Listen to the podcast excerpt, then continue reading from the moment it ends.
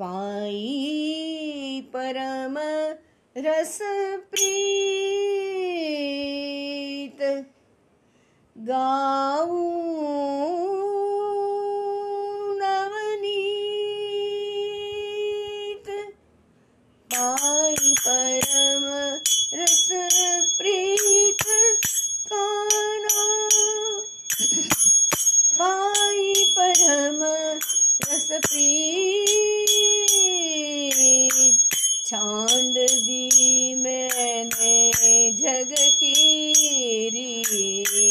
छांड दी मैंने जग की रीत पा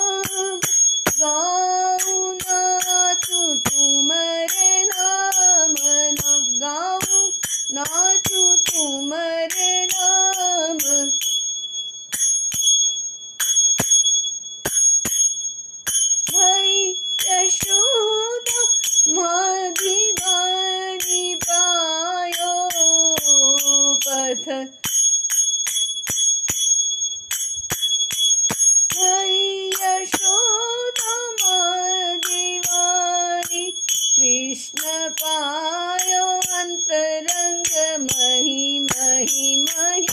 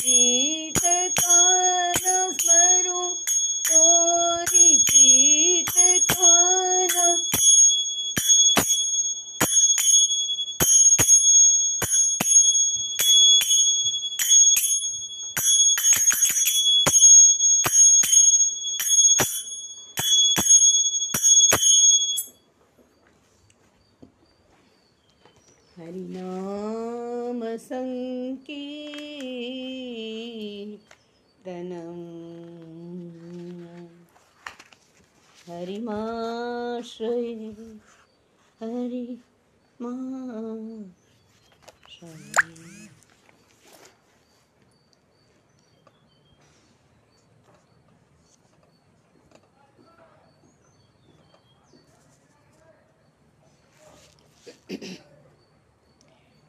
पतित को पावन करने वाली अगर कोई नदी है। और अगर कोई किनारा है तो वो नदी है तुंगभद्रा। और रहने वाला है आत्मदेव। श्रीमद् भागवत महात्म्य में गोकर्णोपाख्यान आता है। उदाहरण दिए बिना, दृष्टांत दिए बिना, बुद्धि में वो बात स्थिर होती नहीं है। श्रीमद् भागवत जी की भाषा समाधि भाषा है। तुंगभद्रा नदी के किनारे एक ब्राह्मण रहता था। नाम आत्मदेव, संपत्तिवान, खूब संपत्ति। नियम का पक्का था। पंच यज्ञ ब्राह्मण का त्रिकाल संध्या, जो भी ब्राह्मण के योग्य है, वो सब कुछ करता था। पूर्ण धार्मिक वातावरण था। पर संतति नहीं। संपत्ति तो था। संपत्ति खूब थी।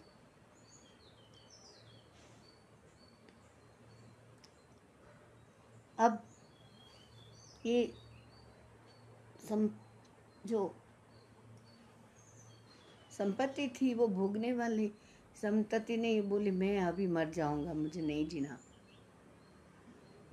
वेद वेदता पंडित, बताओ, ज्ञान को आचरण में नहीं लिया। वेद पढ़ लिए, पर क्या कहे वेद ने? समझा नहीं। मरने चला। अरे, कोई अपनी मर्ज़ी है क्या? नदी किनारे जाके डुबकी लगाएगा, टांग टूटेगा, मरेगा नहीं अर्धवत परवश हो जाएगा। ये क्या है? मनुष्य जीवन मिलना, मनुष्य शरीर मिलना, कितने भाग्य की बात है। मनुष्य शरीर मिलना कितना अमूल्य है ये समझ ही नहीं है आजकल। और पूर्व में घटित घटना, आत्मदेव नाम का ब्राह्मण, इतना संस्कारी, संपन्न परिवार से वो निकला चला आत्महत्या करने। क्या दशा हो गई? जिद नहीं करना। प्रभु संपत्ति दे, संतति ना दे, जैसी तेरी मर्ज़ी। प्रभु संतति दे, संपत्ति ना दे, जैसी तेरी प्रभु मर्ज़ी। उसी में समाधान कर चले, उसी में शांति से रहे, उसी से कुछ रास्ता निकाले, नारायण का नाम ले। ये है जीवन का साफल्य।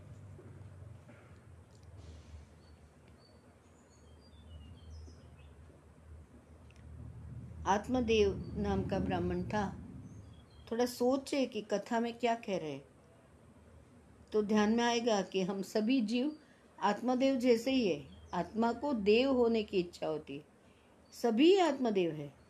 नर को नारायण के चरणों में ही शांति मिलती हाईएस्ट हाईएस्ट चाहिए। अरे भाई, तू हाईएस्ट ही है। ये बताने तो ये सब पूजा पाठ, यज्ञ, याग, वेद पुराण, वो सब क्या बताते हैं? तेरे भीतर ही तो बैठा है, वो खोज ले। खोजने की भी ज़रूरत नहीं, वो है। तो आत्मा को देव होने की इच्छा है, सभी आत्मदेव ही। है जीवन कितना दिव्य होता है, जब सभी में देव का दर्शन होता है, सभी में आत्मदेव का दर्शन होता है। और वो फिर देव बन जाता है। वो चैतन्य, जो वही आत्मा, जो सब में देव का दर्शन करता है, वही आत्मदेव बन जाता है। तुंगभद्रा नदी के किनारे आत्मदेव रहता था भद्र माने कल्याण शुभ मंगल कल्याण तुंग माने सबसे ऊँचा एकदम हाईएस्ट अतिशय अतिशय कल्याण करने वाली नदी क्या है मानव का या शरीर मिला है ना कितनी आत्माएँ भटकती शरीर मिलता नहीं है नर करे करनी ऐसी तो नर नारायण हो जाता है मानव देव तो क्या आश्चर्य है? मानव को भगवान ने ऐसी शक्ति दी है दूसरे को भी देव बना सकता है खुद भी बन सकता है। खुद है ही वो जान सकता है। बनने की ज़रूरत क्या है? तो है ही कण कण परमात्मा है तो तुझ में नहीं है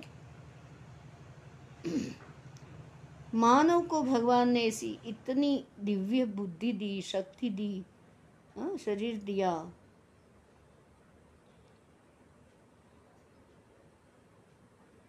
तो सभी जीव आत्मदेव के समान है। तुंगभद्रा नदी के किनारे रहते हैं। तुंगभद्रा माने मानव की काया, शरीर। अभी आत्मदेव की पत्नी का नाम बताया है धुंधुली। जो जीव है ना, जीव माने धुंधुली का पति। महर्षि व्यास ने इतना सुंदर वर्णन किया है कि सभी वर्णन अपनी बुद्धि पर हमें समझ में आए ना आए तो फिर वो जो पीठ पर बैठे वो हमें समझाते धुंधुली कैसी है? लोक वार्ता रता क्रूरा प्रायशो बहु जल्पिका बुद्धि संसार का ही विचार करती है। संसार किसने बनाया है, उसका विचार नहीं करती है। जगत का विचार करने से क्या लाभ? तुम कितना यहाँ बसा लो, कितना करोड़पति बन जाओ सब इधर ही छोड़ के जाना है भाई। जगत में जो कुछ भी है, सब अच्छा है। जगत में कुछ खराब है नहीं। श्री कृष्ण के बिना कुछ भी अच्छा नहीं है। बुद्धि अपने स्वरूप का विचार नहीं करती है। मैं कौन हूँ? मैं कैसा हूँ? मैं कहाँ से आया?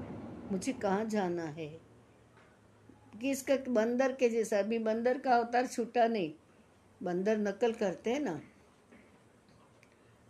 तो वो मनुष्य अवतार मिलने पर भी, अभी भी दूसरे ये करते, ये फ़ैशन का सोफा लेते, दूसरे ये करते, दूसरे वो करते, ऐसा करते रहते हैं। अरे, इतना मानव मानव जीवन, मनुष्य शरीर मिल गया। स्वरूप को देख भाई, जगत कैसा है, उसका विचार वो करता है, उससे क्या लाभ है? सभी की बुद्धि धुंधुली जैसी है। संसार की बातें सुनने में मज़ा आती है। लोक वार्तारता क्रूरा, जो काम सुख का चिंतन करता है, वो फिर काम सुख भोगते भोगते क्रूर हो जाता है। काम सुख का चिंतन करने से हृदय कठिन हो जाता है। काम सुख का संकल्प करके जीव अपने को बाँध देता है। सभी की बुद्धि प्राय ऐसी होती है। काम सुख का जो चिंतन करता है, वह कपटी होता है। हृदय क्रूर बन जाता है। भगवान की सेवा पूजा में,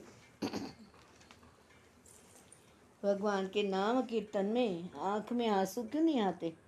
हृदय क्यों पिघलता नहीं है? हृदय पत्थर के जैसा कठिन है। काम सुख का चिंतन करने से हृदय क्रूर हो जाता है। तो धुंधुली के क्या वर्णन किया व्यास महर्षि ने? लोक वार्ता रथा क्रूरा, प्रायशो बहु जल्पिका मानव की बुद्धि धुंधुली के जैसी है। सभी जीव धुंधुली के पति है। जीव का संबंध बुद्धि धुंधुली के साथ हुआ है। सत्संग करे तो ही विवेक रूपी सतपुत्र का जन्म होता है। उसने सत्संग नहीं किया है। बीनो सतसंग विवेक न होई। राम कृपा बिनु सुलभन सोई। विवेक ही सतपुत्र है। यह विवेक रूपी सतपुत्र जीवात्मा को भगवान के चरणों में ले जाता है। पुत्र शब्द का मतलब क्या है? अर्थ क्या होता है? पुन पुन नाम नरकात त्रायते सपुत्र। जो भगवान के चरणों में ले जाता है जो दुर्गति से बचाता है, वह विवेक ही सतपुत्र है। विवेक रूपी सतपुत्र सत्संग करने से मिलता है, संपत्ति से नहीं। पुन नाम के नरक में से बचाता है वह पुत्र। आपने संपत्ति का बहुत उपयोग किया और सत्संग नहीं किया तो फिर सब व्यर्थ है। जिसको विवेक नहीं, बिनु सत्संग विवेक न हो सत्संग के बिना तो विवेक आएगा नहीं। सत्संग में भजन से, कीर्तन से कष्ट टल जाता है, पाप टल जाता है। भगवान का प्रागट्य होता है? हम्म? मदभक्ता यत्र गायन्ते तत्र तिष्ठामि नारद। कहते हैं भगवान नारायण, नारद जी से। जिसको विवेक नहीं है, वह संसार नदी में डूबकर मर जाता है। संसार रूपी नदी में डूबकर मर जाता है। संसार की नदी में डूबना आत्महत्या का समान है। तो अभी आत्मदेव तो निकला, मुझे तो बच्चा नहीं है, पुत्र नहीं है। पुण्य नाम के नरक से मुझे कौन तारेगा, पिंड कौन देगा, पिंडदान कौन करेगा? उसकी चिंता में आत्महत्या करने के लिए वह गया है। कितनी मूर्खता है। शरीर दिया, उसको छोड़ देना है। अरे संपत्ति दी बांटो, जिसके बच्चों को पढ़ाने को दे दो। नहीं, अपना बच्चा तो जगत भी तो बच्चा है। ये नहीं, वो तो खुद मर जाऊँगा। ये ये ऐसे मूर्ख लोग आज बार बार मर रहे हैं। भगवान की थोड़ी कृपा, फिर शरीर छूट के क्या गति होगी? कैसे शरीर मिलेगा? वो कुछ सोचते ही नहीं है। भगवान की थोड़ी कृपा हो गई। एक संत का दर्शन हुआ। संत का ऐसा नियम था कि पाँच गृहस्थों के घर से माधुकरी मांगते, माधुकरी में जो मिला, भिक्षा जो मिली, उसे गंगा जी में डुबाते, शुद्ध करेंगे, स्वाद छोड़ के भिक्षा खाते थे। आत्मदेव आया, आत्महत्या करने आया। संत ने देखा कि कोई दुखी लगता है। संत ने कहा, ये प्रसाद है, मध्यान्ह काल हुआ है। पहले प्रसाद लो, फिर तुम्हारे सुख दुख की बातें मैं सुनूँगा। वो आत्मदेव बोलता है, महाराज घर में खाने का तो बहुत है। खाने वाला कोई नहीं, इसलिए मैं मरने के लिए आया हूँ। मैं आत्महत्या करने के लिए आया हूँ। मेरे घर में पुत्र नहीं, आत्मदेव बोलता है वो संत को। अरे संत कुछ कह रहे हैं, कुछ प्रसाद दे रहे हैं। वो खा लेता तो बुद्धि भ्रष्ट नहीं हो जाती। खाता नहीं है, ऐसे थोड़ी चलेगा। इसलिए मैं, और मरने के लिए आया हूँ। अरे खाने को है ना घर में। फिर खुद भी खा, सबको भी खिला। पीने को है, खुद भी पियो, दूसरे को भी पिलाए। ये नहीं। संत बोले, पुत्र नहीं है तो अच्छा हुआ। अपना कल्याण तुम्हें स्वयं ही करना है। तेरा पुत्र क्या करेगा? अपना श्राद्ध स्वयं ही करो। कलयुग के पुत्र ऐसे होते हैं कि उनको माता पिता का श्राद्ध करने की फुर्सत ही नहीं होती है। बस पैसा कमाने में लगे पड़े रहते, पार्टी करने में लगे पड़े रहते। साध, और साधना को टाइम नहीं, सत्संग को टाइम नहीं। जितना पैसा कमाया, इधर छोड़ के, साधना साधना कर वही धन है। तेरे साथ जाएगा, तेरी प्रगति होगी, उन्नति होगी। माता पिता के उपकार को भूल जाते। वो तो श्राद्ध कर दे, करेंगे बच्चे तो नहीं करेंगे। जय जय। शरीर में जो रुधिर है, वो माता ने दिया शरीर में जो हड्डी मांस से पिता ने दिया माता पिता के उपकार कभी नहीं भूलना। भूलो भले बीजू, बधु माँ बाप ने भूलशो नहीं। अगणित छे उपकार जेना, ए हवी सरसो नहीं। कई लोग खूब सेवा करते कई लोग बिल्कुल नहीं करते। वैविध्य है भाई ये सृष्टि में तो। संत ने समझाया, अरे पुत्र, श्राद्ध करेगा, मेरा उद्धार करेगा, उद्धार हो जाएगा। ऐसी आशा नहीं रखना। अपना श्राद्ध तुम्हें स्वयं करना है, अपना पिंडदान तुम्हें स्वयं ही करना है। शरीर को पिंड कहते हैं। शरीर पिंड परमात्मा को अर्पित करता है, करना है। माने हम, मेरा जो ये शरीर है जो पिंड है, वो मैं भगवान को अर्पण करता हूँ। कारण कि भगवान सर्वत्र व्याप्त है तो कई बच्चे नहीं है। अपने पास खाना है तो उनको खाना खिलाओ। कपड़ा है तो वस्त्र दान करो। वैष्णव इसलिए गले में तुलसी की कंठी धारण करते हैं। ये शरीर भोग के लिए नहीं है, ये शरीर भगवान को अर्पण करने हो गया। अब जिस वस्तु में आप तुलसी पत्र रखते हो, वो कृष्णार्पण हो जाती है। तो ये शरीर भी श्री कृष्णार्पण कर देना, भगवान की सृष्टि की सेवा के लिए अर्पण कर देना। तुलसी पत्र के बिना भगवान स्वीकार नहीं करते। गले में तुलसी की माला धारण करने का अर्थ यही है कि ये शरीर अब भगवान को अर्पण हो गया है। शरीर भगवान का है, शरीर भगवान के लिए है, शरीर अब भोग के लिए नहीं है। बहुत से भोग भोग कितने लोग क्या करते हैं पता है? कि तुलसी की कंठी तो धारण कर ली, पर पता नहीं है कि मैं अर्पित हो गया हूँ, समर्पित हो गया हूँ। तो वो अपना पिंड का दान तुम्हें स्वयं कर ही देना। पुत्र क्या श्राद्ध करेगा, मेरा उद्धार करेगा। जो सही होते हैं, करेंगे करेंगे, अच्छी बात है। नहीं करेंगे तो खुद ही अर्पण हो जा। ऐसी आशा रखना ही नहीं, सन्यासी महात्मा ने सुंदर उपदेश दिया। आत्मदेव को तो बहुत बुरा लग गया अच्छा नहीं लगा। महाराज, पुत्र तो होना ही चाहिए, गोद में बालक हो तो उसके साथ खेलने में कितनी मज़ा आती है। सुख होता है, आप क्या समझोगे? मुझे पुत्र दो। उस दुराग्रह किया। संत ने कहा, तुम्हारे भाग्य में पुत्र का सुख नहीं लिखा है तो दुखी होगा। मैं भले दुखी हो जाऊँ, पर घर में पुत्र तो होना चाहिए ना। कितना आग्रह किया तो संत ने उसको एक फल दिया ने कहा, इस फल को घर में ले जाओ, अपनी पत्नी को खिलाओ। फल खाने से पेट में गर्भ रहेगा। गर्भ रहने के बाद दोनों का जीवन पवित्र होना चाहिए।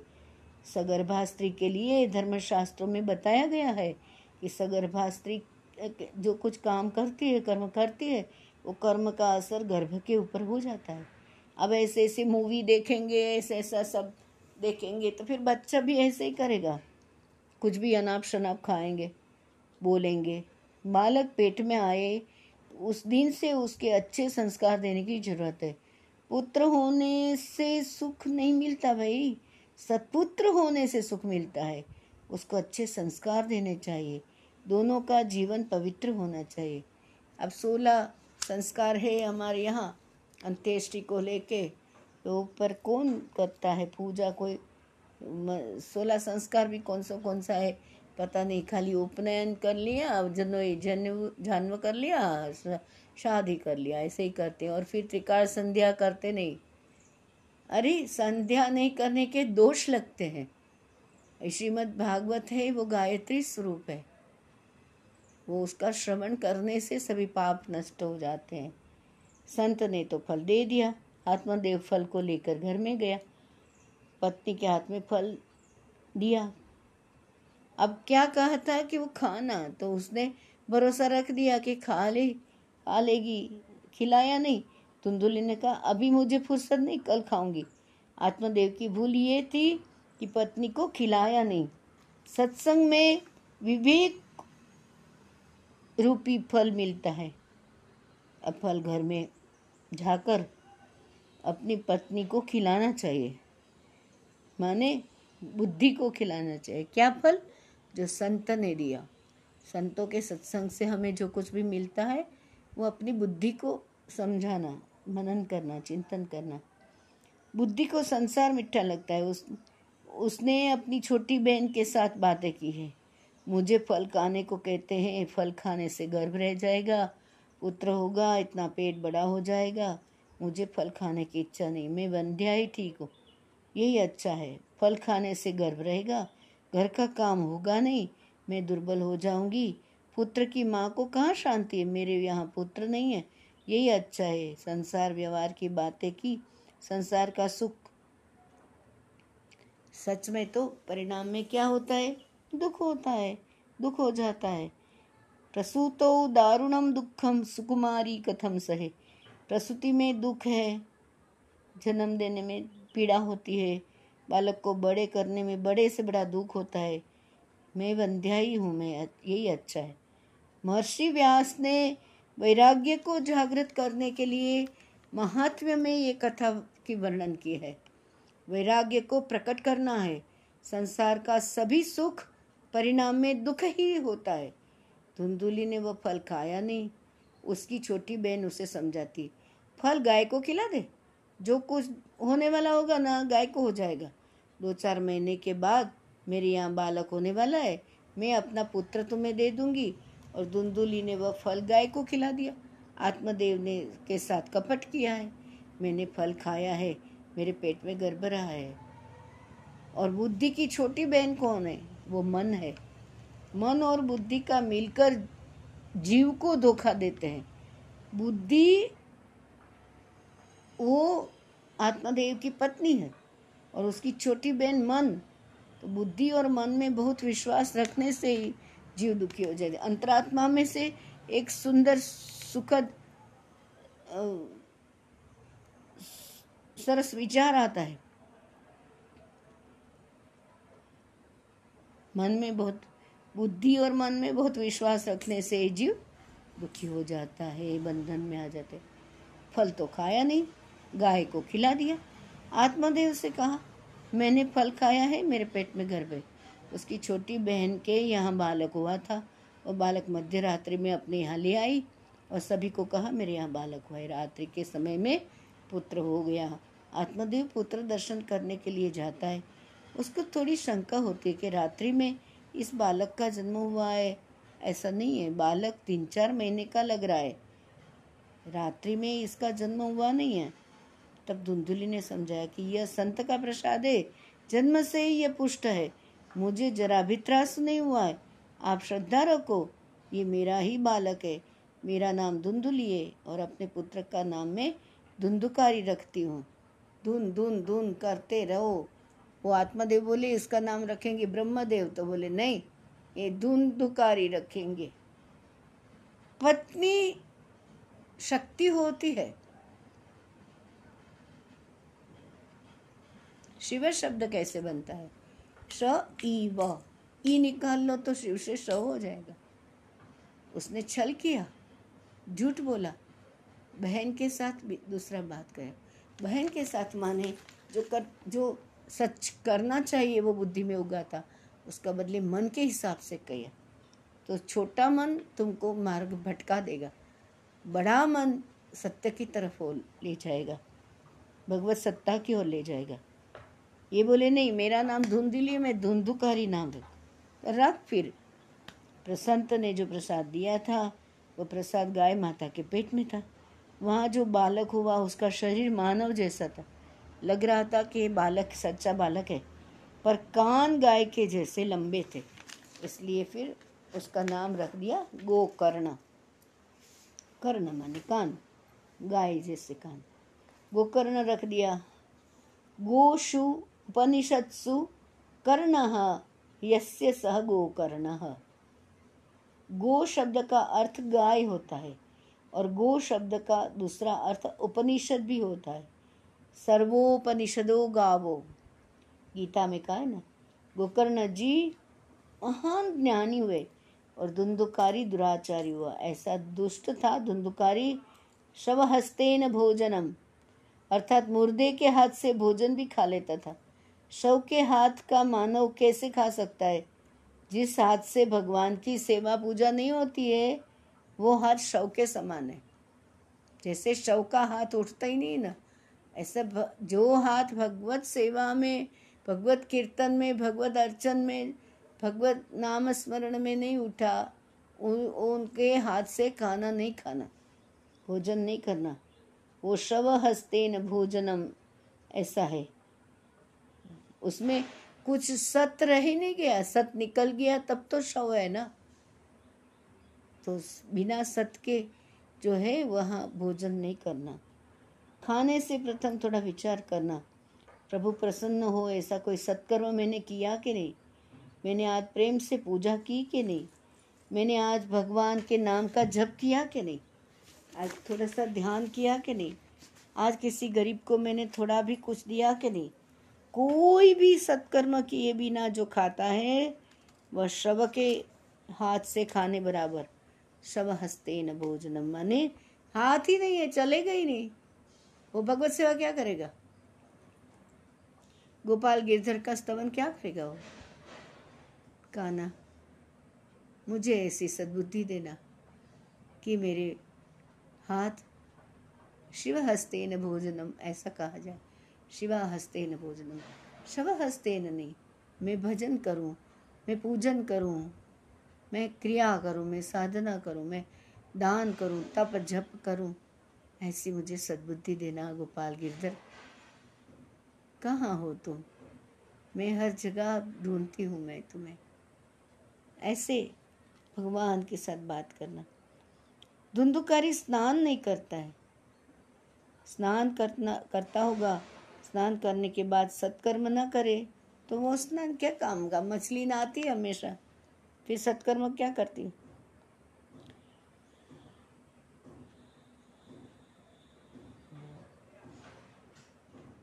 अभी कभी कभी कुत्ता भी जाके गंगा जी में स्नान कर लेता है।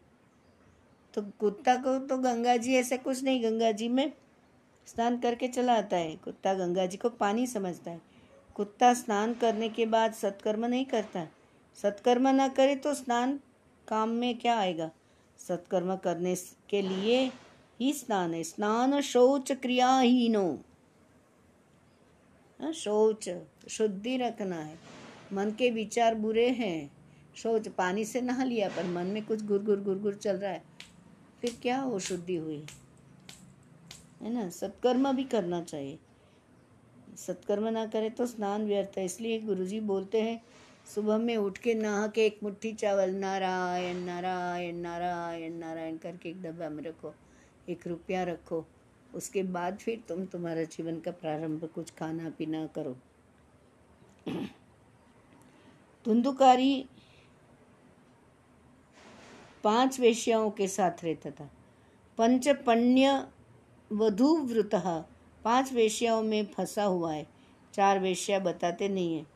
छह वेश्या बताते नहीं, पाँच वेश्या। शब्द स्पर्श रूप रसगंध ये पाँच विषय ही पाँच वेश्या है। पाप पाप करके जो सुख भोग गया, भोग लिया, वो फिर धुंधुकारी जैसा हो गया। है तो ब्राह्मण, ना संध्या वंदन करना, ना ब्रह्म यज्ञ कुछ भी। नित्य यज्ञ कुछ करना नहीं, दान धर्म करना नहीं। धुंधुकारी दुराचारी हो गया था। माता पिता को भी त्रास देता है।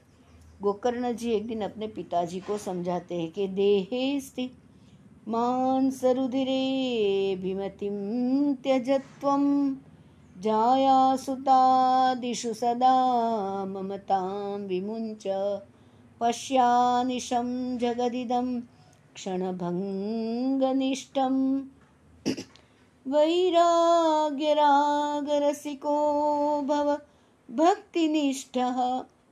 धर्मं भजस्व सततं त्यज लोकधर्मान्। सेवस्व साधु पुरुषाञ्जय कामतृष्णाम्। अन्यस्य दोषगुणचिन्तन माशु मुक्त्वा सेवाकथारसमहो नितरां पिबत्वम् सेवाकथारसमहो नितरां पिबत्वम पिताजी गोकर्ण जी समझाते हैं अपने पिता को। पिताजी अब मृत्यु समीप में है। आपका घर भगवान के चरणों में है। एक दिन एक न एक दिन घर तो छोड़ना ही पड़ेगा। सम, समझ के घर छोड़ना अच्छी बात है। गोकर्ण जी ने सुंदर उपदेश दिया है। आत्मदेव गंगा किनारे आए हैं। प्रातः काल में आदि नारायण परमात्मा का ध्यान करते हैं। मानसी पूजा करते हैं। सूर्योदय होने के बाद दशम स्कंद का पाठ करते हैं। दशम स्कंद में श्री कृष्ण की अतिशय जो मधुर लीला है, उसका गान करते हैं। यह संसार माया की लीला है। माया की लीला देखने से, माया की लीला का स्मरण करने से मन बिगड़ जाता है, बहुत बिगड़ जाता है। दशम स्कंद का पाठ करने से मन श्री कृष्ण लीला का चिंतन करेगा। क्यों ये पाठ करना है? क्यों पूजा करना है? क्योंकि स्मरण उसका होगा, चिंतन उसका होगा, मनन उसका होगा। उसी में रमान होगा हम जिसका चिंतन करेंगे, हम वैसे बन जाएँगे। जो बहुत प्रेम से, शांति से, अर्थ अनुसंधान के साथ पाठ करता है। दशम स्कंद के पाठ में उसको प्रत्यक्ष भगवान का दर्शन, भगवान की एक लीला का एक एक लीला का दर्शन होता है। हो ही जाता है। सभी प्रकार के जीवों का कल्याण करने के लिए, जीवों का आकर्षण करने के लिए भगवान लीला करते हैं। श्री कृष्ण लीला ऐसी है जिसमें सभी को आनंद आता है। प्रातः काल में दशम स्कंध का पाठ शुरू कर दो। तो सायं काल में पूर्ण होता है।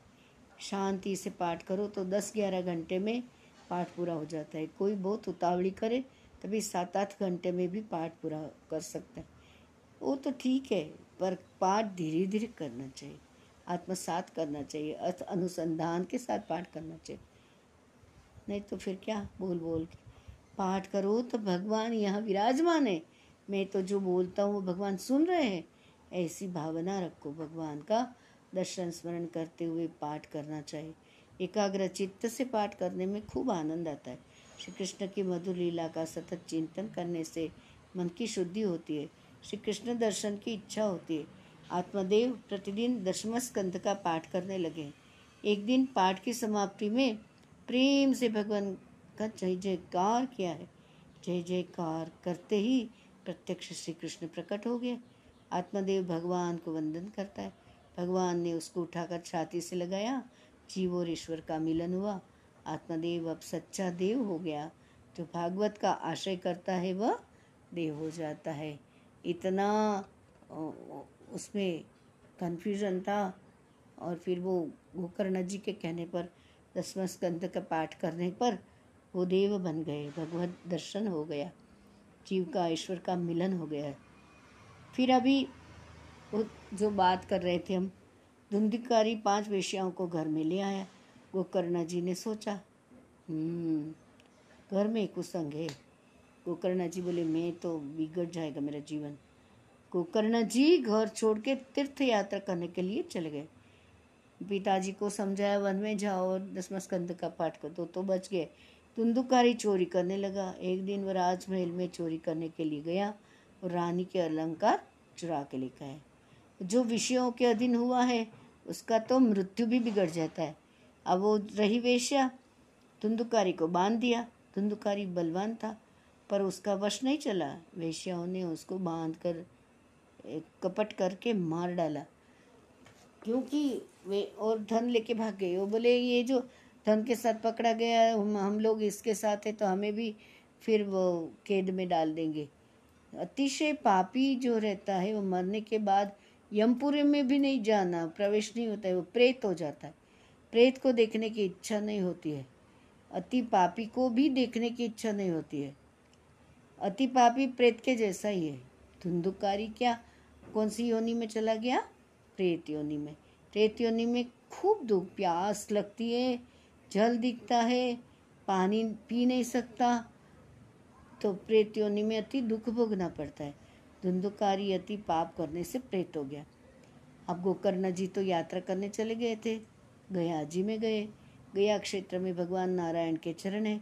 भगवान के चरणों में पिंड दान किया है। उन्होंने सुना कि ये ऐसा हो गया।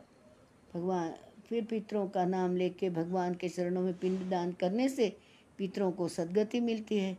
गोकर्णा जी ने सुना कि उनके भाई की दुर्गति हो गई है। इसलिए उन्होंने गया क्षेत्र में गए। धुंधुकारी बिहार में है, क्या क्षेत्र धुंधुकारी का भी श्राद्ध किया। तीर्थ यात्रा पूरी हुई।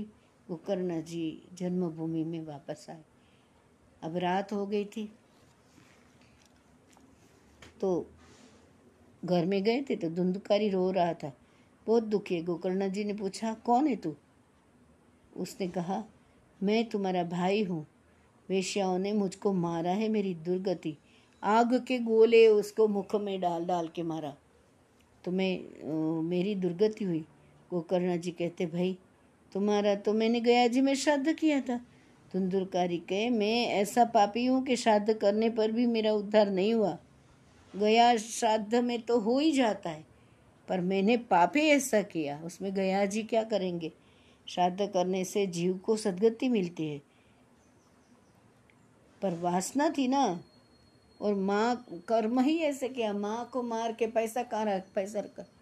उसको निकाल दिया, मार पीटे। वो घर के बाहर गई, अग्नि में दावा दावा नड़ हुआ, वहाँ जंगल में वो महा मर चुकी। क्योंकि उसने भी ऐसे ही काम किए थे। श्राद्ध करने से जीव को सदगति मिलती है और वासना से मृत्यु बिगड़ जाता है। इसलिए जीव की दुर्गति होती है। श्राद्ध करने से तो उसको सदगति मिलती है। इसका अर्थ क्या है? जीव को अच्छी जगह मिलती है, किंतु श्राद्ध वगैरह कर्म करने से जीव जन्म मरण के त्रास से छूटता नहीं है। वासना में रहा हुआ जो जीव है, वो शरीर को छोड़ता है, वासना से मृत्यु बिगड़ता है। कुछ इच्छा रह गई तो मृत्यु, इसलिए वो पिंडदान, वो सब में क्रिया में तिल और पानी देते कि कहते हैं, मिता, पिताजी माता जी के जो भी चला गया उसको बोलते हैं कि तुम्हारी इच्छा जो है तिल के बराबर है, अंजलि देते हैं, तिलांजलि। और फिर वो बोलते हैं कि ये हम देख लेंगे, आप आराम से अपने पथ पर गमन करो, नारायण के पास जाओ। अभी मरने पड़े हैं मृत्युशया पर तो जीव को कई दिनों तक अन्न खाया न हो तो जीव मृत्युशैया में भी प्रार्थना करता है कि भगवान करे अच्छा हो जाए कि एक बार दाल भात खा लो। अन्न में वासना रह जाती है, धन में वासना रह जाती है, कपड़े में वासना रह जाती है, और फिर श्राद्ध वगैरह, सत्कर्म में अन्नदान वस्त्र जान इसलिए उनकी कोई इच्छा रह गई हो तो उसका याद करके उसके बदले या फिर ऐसे हाथ लगवाते हैं आखिर में और फिर दान कर देते हैं। कई लोग तो हाथ लगवाए तो तभी चिंता में पड़ जाते कि अरे इतना वस्त्र दान दान, दान क्यों कर रहे हैं भाई? गोकर्ण जी ने सूर्य नारायण से पूछा मेरे भाई का गो गोकर्ण जी नियमित त्रिकाल संध्या करते थे संध्या का तो क्या है? सूर्य को रोकने की ताकत आ गई गोकर्ण जी में क्योंकि नित्य नियम पूजा करते थे। तो उन्होंने पूछा कि मेरे भाई का उद्धार हो ऐसा कोई उपाय बताओ सूर्य नारायण को रोका, अंजलि देके तो बोले कि उसके लिए भागवत की कथा कहो। सूर्य नारायण ने कही कि भागवत की कथा करने से तेरे भाई का उद्धार हो जाएगा। गोकर्ण जी ने अषाढ़ के महीने में अपने घर में भागवत की कथा कही है। गाँव के बहुत से लोग आए हैं। कथा में बहुत भीड़ हो गई। जिस धुंधुरकारी का उद्धार करने के लिए कथा होने वाली थी, वह भी आया। भीड़ में उसको इतनी भीड़ हो गई थी कथा में, सब लोग आए थे, कहीं बैठने के लिए जगह नहीं थी। तो तो वायु रूप था तो सात गांठ का एक बाँस था, धुंधुकारी का प्रेत उस बाँस के बाँस में बैठकर शांति से कथा सुनता है। प्रथम दिन की कथा पूरी हो गई, बाँस की एक गांठ टूट गई, दूसरे दिन दूसरी गांठ टूटी, परीक्षित मोक्ष की कथा सुनाई। सात गांठ वाला बाँस टूट जाता है, उसमें से एक देव पुरुष बाहर आता है। धन्य है भागवत की कथा, धन्य है श्री सुखदेव जी महाराज। मेरे जैसे अति पापी जीव का भी उद्धार हुआ है। अब मैं भगवान के धाम में जाता हूँ। गोकर्ण जी को आश्चर्य हुआ है। बहुत से श्रोताओं ने कथा सुनी है, किंतु एक धुंधुकारी को ही मुक्ति मिली? ये क्या? गोकर्ण जी ने भगवान के पार्षदों से पूछा। सभी श्रोताओं के लिए विमान क्यों नहीं आए? पार्षद बोले धुंधुकारी ने जो कथा सुनी ना, वो पूर्ण एकाग्र चित्त से कथा में ही ध्यान दिया। कथा सुनने के बाद उसने बराबर मनन किया है, उपवास करके कथा सुनी है। कथा में उपवास करना आवश्यक है। उपवास माने निकट बैठना, समझना अपने अपने चैतन्य के निकट बैठना। कितने लोग ऐसे समझ के उपवास करना अथवा आलू साबुदाना खाना। आलू साबुदाना खाने से साधारण उपवास होता है। उपशब्द का अर्थ है समीप में। वास शब्द का अर्थ है रहना, समीप में रहना, निकट में रहना, पास रहना, अपने पास रहना, अपनी आपके पास रहना। मन से भगवान के चरण में मन, भगवान का नाम स्मरण में रहना, उसी को उपवास बराबर होता है। उपवास के दिन अंत, अन्न का स्मरण भी ना हो। अन्न का स्मरण करने से उपवास भंग हो जाता है। भगवान के स्मरण में तन्मय होने के लिए उपवास है। धुंधुकारी ने एकाग्र चित्त से कथा सुनी है। उपवास किया है। गोकर्ण जी ने पुनः सभी के कल्याण के लिए श्रावण के महीने में कथा कही है। एकाग्र चित्त में सभी कथा सुनते हैं। कथा में आनंद आता है। कथा धीरे धीरे हृदय को विशुद्ध बनाती है। कथा में ज्ञान वैराग्य के साथ भक्ति महारानी प्रकट हुई है।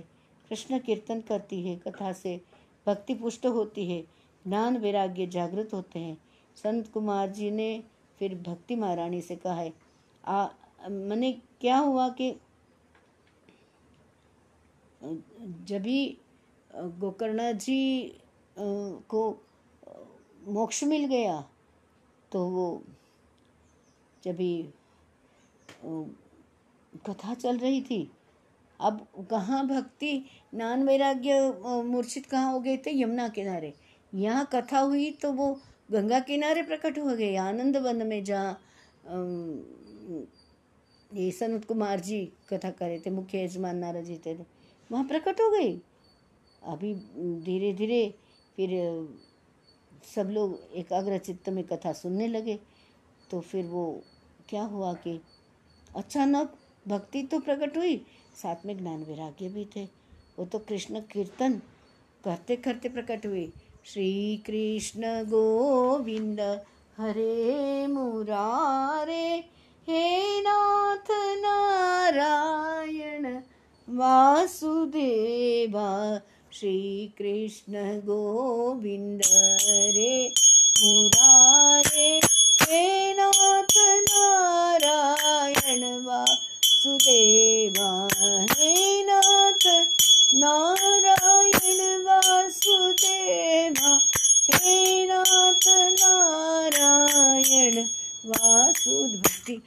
एकदम प्रकट हुई। फिर पूछा कि, अरे भक्ति महारानी, आप आए? तो बोले कि मैं कहाँ बैठूँ? तो क्योंकि कथा से भक्ति पुष्ट हो जाती है। भक्ति दृढ़ हो जाती है और ज्ञान विराग्य जागृत हो जाते हैं। सनत कुमार जी ने भक्ति महारानी से कहा, आप वैष्णवों के हृदय में निवास करो। वैष्णव माने विष्णु के भक्त यमराज अपने पार्षदों से कहते, जो भागवत की कथा सुनते हैं, वे कभी यमपुरी में नहीं आते, वे भगवान के धाम में जाते। जीवात्मा जो होता है, उसको एक बड़ा रोग है। क्या? श्री कृष्ण का वियोग ही महान रोग है। श्री कृष्ण वियोग रूपी रोग को दूर करने के लिए क्या करना चाहिए? दवा कौन सी है? तो श्रीमद् भागवत कथा है। और फिर पथ्य के बिना तो दवा असर करती नहीं है। तो पथ्य क्या है? सत्य बोलना है, निष्ठा से सेवा पूजा करना है नाम स्मरण करना है। भागवत की कथा, भवरोग की दवा है। भागवत ने पथ्य का पालन करने की आज्ञा की है। एक जहाँ पथ्य न पड़ा है ये तो वो तो नहीं कर सकते तो पथ्य का पालन भवरोग की दवा। भवरोग माने क्या? सुखी भव। हाँ? पुत्रवान भव। ज्ञानवान भव। धनवान भव। ऐसे कहते तो भव नहीं। तुम ही सुख हो। तुम ही पुत्र हो। तुम ही पिता हो। तुम ही ज्ञान हो। तुम ही सब कुछ हो। तुम ही वैराग्य। ऐसे सिखाने वाले हो। तुम ही भगवान हो।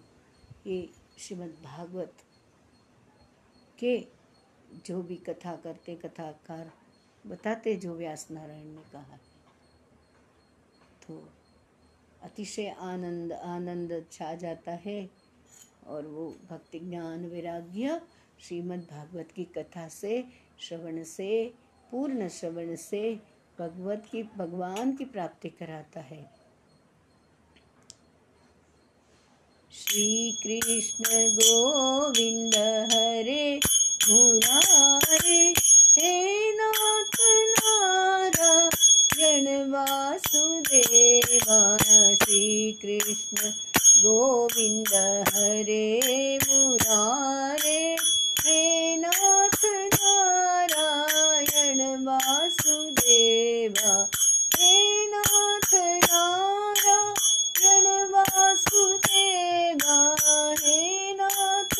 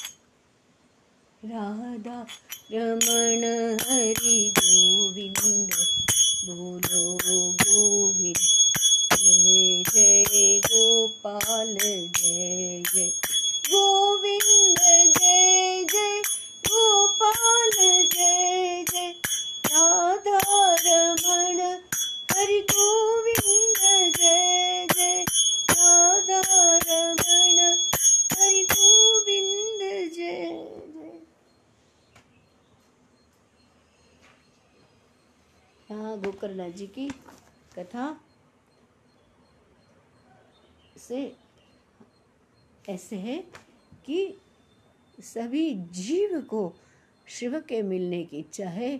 तो कृष्ण कथा का आश्रय करें। महादेव परम वैष्णव है। वो सदा सर्वदा रा, श्री विष्णु के सखा है।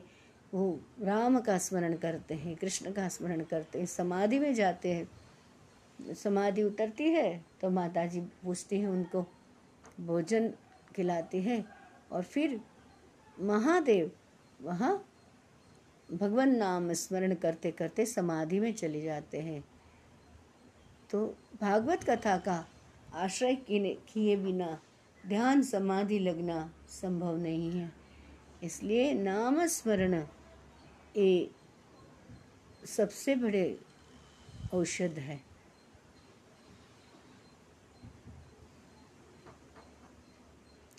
राधे कृष्ण राधे कृष्ण राधे कृष्ण राधे कृष्ण।